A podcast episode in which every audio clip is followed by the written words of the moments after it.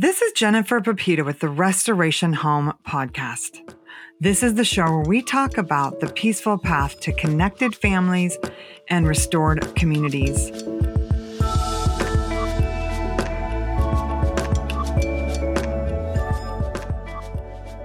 Today on the show, I'm going to be talking about Christmas planning.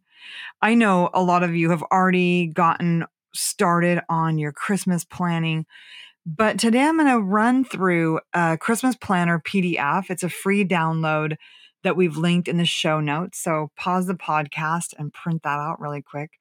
And I'm just going to go through how I plan for Christmas for my family of seven children and all the adults.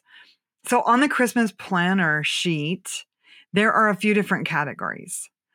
First of all, there's a section for writing a child's name. And then when we buy Christmas presents in our family, we try to keep things really simple. We do something you want, something you need, something to wear, something to read. And so in this Christmas planning sheet, I'll just write down some ideas of what those things might be. So I'll write the child's name in that left hand column and then write down the something they want or the something they need, something to wear, something to read. I'm going to link a few Christmas shopping lists. For instance, if you are doing the Playful Pioneers with your children, the something they want this year might be a pioneer dress up costume or an old fashioned ice cream maker or something along those lines. Or maybe you guys are doing the kind kingdom and a great gift for your children would be a knight costume or a wooden sword or something to make their kind kingdom experience more alive. And then something you need. I mean, there are so many beautiful supplies that we can get our children at Christmas, like crayons or watercolor paints or a amazing sketchbook, a microscope. So I think when we take some time to plan ahead, then we have an easier time buying gifts that are thoughtful and that aren't going to just be adding a bunch more plastic to organize in our homes. Obviously, there's a something to wear category that could be new pajamas or a great lounge outfit for a teen, something to read. I spend time going up towards Christmas browsing thrift stores. I often find wonderful classics and you can download our family book list if you need some great ideas or any of our curriculum book lists if you're looking for ideas for your children for Christmas. Uh, you know, another idea for what books to put on that list is just checking out the independent book list. In each of the resources, we have the main book list, which you've already probably purchased. But then for each month, we have an independent book list. That would be a great place to look because they're age categorized by age. So it'd be easy to look there and see what might be a great fit for your children for there's something to read because one of the best parts of Christmas for our family is the day after or, or the day of Christmas, the few days after where we just snuggle in and read our new books and eat our candy or whatever it might be. And then there's a category for writing down what you want to get for stocking stuffers. Some of the things that I put in my children's stockings are like lip gloss or coffee gift cards. Now I have so many teens and adults, but even simple, fun little things like mini sewing kits, flashlights, new pens and pencils and erasers, all of the stuff that is useful and still brings delight on Christmas morning are the kinds of things that I put in stocking stuffers uh, or in the stockings. You know, even little mini uh, microscopes or a bug catcher. There's so many fun things that can go along with the curriculum you're using that we can put in the stockings. And so it's just one less school supply you have to buy. I'm all about making things simple, and I hope that this episode is going to be helpful for you. And then on the Christmas planning sheet, I hope you've printed that out there's also a space to write down gifts to buy for friends and family. So if you're buying gifts for parents, grandparents, sisters, or brothers, if you're buying gifts for neighbors or teachers, this is a great way to just list that all out because, you know, we as moms, homeschool moms, uh, working moms, whatever state in the world you find yourself, we've got a lot on our minds. And so trying to just get through the holiday season with keeping all of the things we have to do in our heads isn't going to help us sleep well at night. So, on this sheet, I've tried to include every category to really help you have at a glance what needs to be done. This is what I've used every year for several years. So, the gifts to buy for friends and family, write down everybody you need to buy for in that little section. Then you can just check it off as you go. And then there's also three other categories cookies to bake, handcrafts to make, and activities to do. The Peaceful Press has the Christmas Guide Volume 1 with four weeks of amazing activities in phonics, counting, art, practical skills, large and fine motor skills.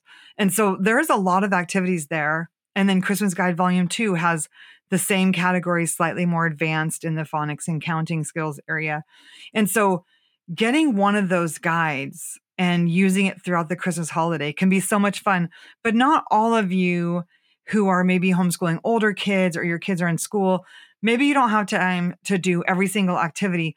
This is where the Christmas planning sheet can really come in handy because I'll write down the sort of top activities that we want to do. Like, I definitely want to do orange garland with my children.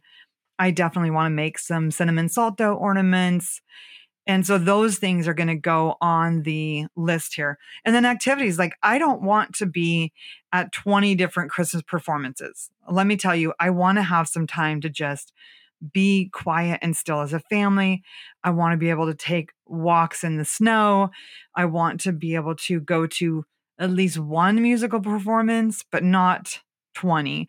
And so in that activities to do section, that's where I write down all of the activities that are important to us as a family. You know, getting together with our extended family, like I said, going to a musical performance or a nativity play. I put down the really important things.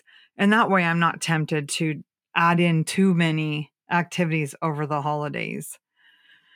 And then there's that cookies to bake category. In each of the Peaceful Press Christmas resources, we include several recipes. And then there's also the Peaceful Press cookbook, which has all of the recipes from all the curriculum. So you could make sugar cookies, you could make a Christmas Stollen. It's a beautiful bread with almond paste inside of it. You might want to make ginger snap cookies. So I think having a little list there and then maybe in your family you're going to give some of these things as gifts in the Christmas guides. There's a few different gift ideas. So one of them might be making up little jars of hot cocoa mix to go to give away to neighbors. Another activity might be making up uh, you know soup jars or some other kind of gift. And so having those things written down is going to make it easier to assemble those gifts. And you know, obviously if you have the little gift section, you could just put together a basket of some of the things that you've made over Christmas. I one of the families the other day was sewing this adorable little apple pillow and in Christmas Guide volume 2, I think there's a tutorial for nativity animal little ornaments that you could make. Uh, there's the wooden star ornaments that you could make. The orange garland, any of those would make such beautiful gifts for neighbors or friends or family and obviously very inexpensive as well. So that's the Christmas planner. But like I said, if you grab any of the Christmas resources, Unearthing Wonder, Christmas Guide Volume 1 or Christmas Guide Volume 2, even the Winter Guide has a week of Christmas activities. So each one of these is going to have so many ideas. And then if you aren't able to do every single one, just write it down on the Christmas planning sheet what the highlights are and it'll help you stay focused. And then, you know, as you're thinking about an Advent, like an Advent can be such a sweet tradition in your family to just do some kind of reading every evening and then in some way meditate on the expectancy of the holiday season, of remembering that we're waiting for Jesus and really welcoming him into our homes. And so over the years, we've done many different Advent resources. I've used the Jesse Tree by Ann Voskamp. I think it's uh, it it developed another name, and we'll link that. Uh, we used Slow and Sacred by Jennifer Naraki. But over the last few years, we have used All Creation Waits with Unearthing Wonder. And so in All Creation Waits, there are 25 different stories about animals, and they are so beautifully written. They really evoke a lot of emotion as you read about these animals and the almost quiet suffering some of them are doing as they hibernate for winter and the hope that spring will come again. And it really causes us to think about our Savior and the expectancy that we have, you know, come thou long expected Jesus. And so reading through those stories is so uh, heartwarming. But then in Unearthing Wonder, I wrote a companion commentary for each story that brings in part of the nativity story, part of the experience of Elizabeth as she carried uh, John the Baptist, or the experience of Mary as she said, you know, as it is, so be it unto me. And so each day there'll be this biblical commentary with a Bible verse and a recommended hymn, as well as some activities. And I think that these activities can be really helpful for you as you're developing a new Christmas memory, a new Christmas tradition that is for a connected family and restored communities. One of the activities, for example, is just thinking about Christmases past and maybe some of the good memories and maybe some of the bad memories. I know for myself, when I was a young child, maybe five or six years old, there was a Christmas where I don't think I got any presents. Like, obviously, when you're a child, you remember things kind of fuzzy. But I do remember that I was very upset that when we got to my grandma's house, there was just one group gift for me and all five of my siblings. And I felt really ripped off and disappointed. I, I think I cried. I might have even gotten in trouble with my dad about that. And it was interesting because as I went through my life as a mother, as an adult, I found that at nearly every Christmas, I was a little bit disappointed. It was so immature and even kind of embarrassing. Like my husband would buy me a beautiful gift and I would kind of wish it was something else. And so every Christmas, I had this slight disappointment after I opened my gifts, even after I was a mother, even after I had older children. And then one Christmas, we were in Italy. We were sitting in this medieval little apartment in the town of Assisi, where St. Francis came from. And it was a non present Christmas, anyhow, because we had made a commitment that we were going to Italy instead of exchanging presents. But we did somehow pull together stockings, and there was a stocking there for me. And there was a few things in it. And I had the normal feeling of disappointment after I dumped out that stocking. I was an adult, I had adult children. How sad. But instead of staying in that disappointed feeling, I went and I did a little bit of journaling with Jesus. I actually said, you know, Jesus, can you can you come and be with me in this memory of being a 6-year-old child and feeling so disappointed at Christmas? Can you comfort me? Can you help me see things maybe from a new perspective? And as I took the time to be quiet with the Lord you know, Christmas morning in between the bustle of stockings. And I was baking cinnamon rolls in this tiny little oven with ingredients purchased in Italian when I spoke not a word of Italian. And so it was this whole adventure of a day and a little bit intense. But I took this time in the morning to just be with the Lord and ask Him to give me His perspective and not just his perspective, like his correction. I didn't just need him to say, stop being such a whiny baby. I needed him to come and be with me and and show me how much he loved me. And I really felt his comfort in that moment as I set myself aside to get his perspective on this memory.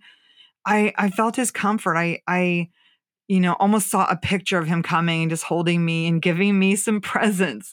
I think one of the presents in my, you know, whether it was a dream or a vision or whether it was just an experience with God, um, one of them was a ring. And so beautiful because in the, I think it's in Revelations, it talks about Jesus giving the bride a ring and a robe. I'll look for the verse. But it was a really, really sweet experience with the Lord. And ever since then, I have not had that same feeling of disappointment on Christmas. This has been several years now. And, you know, in that Christmas morning, a few people had, a few people in the family had gone out and bought me little presents in the towns in Italy. My husband had, I think, some earrings or something that were really pretty. And ever since then, my Christmas memories have been full of delight and peace and a feeling of satisfaction.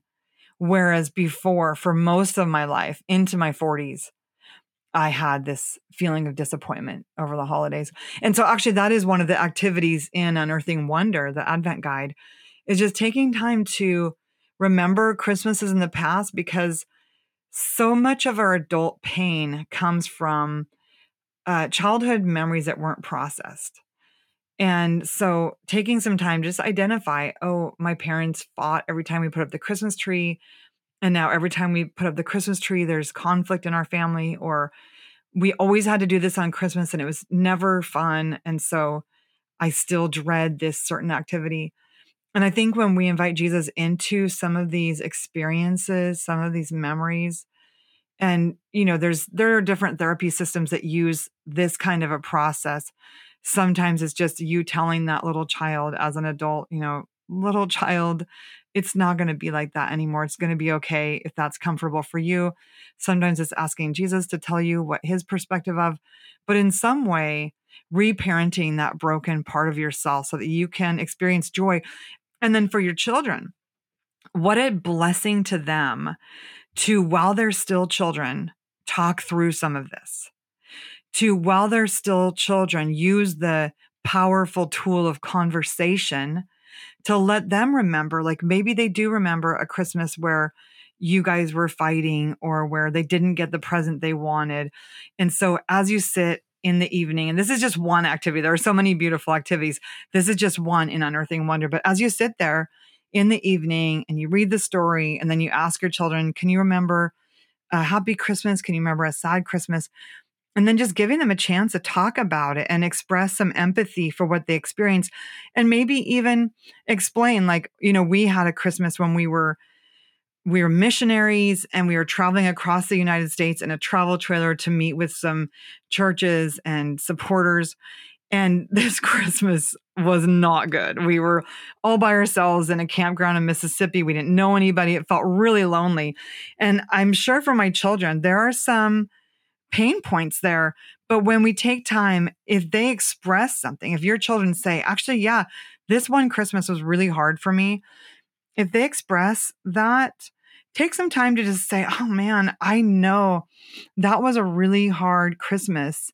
And I feel really bad about the way you felt alone, or I feel really sad that you felt unloved. And, you know, here's some of the things that were going on. We were, we were so far away from home and we didn't know anybody there.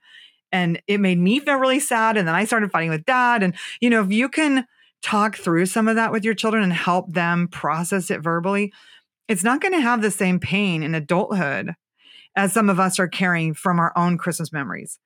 So you know in every season and i'm talking here about the holidays but really with your children so much of the big adult traumas can be eliminated by just processing through conversation a little bit better as they go.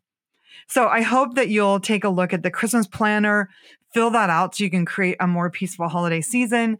Grab one of our beautiful holiday guides to bring more joy and fun into your Christmas.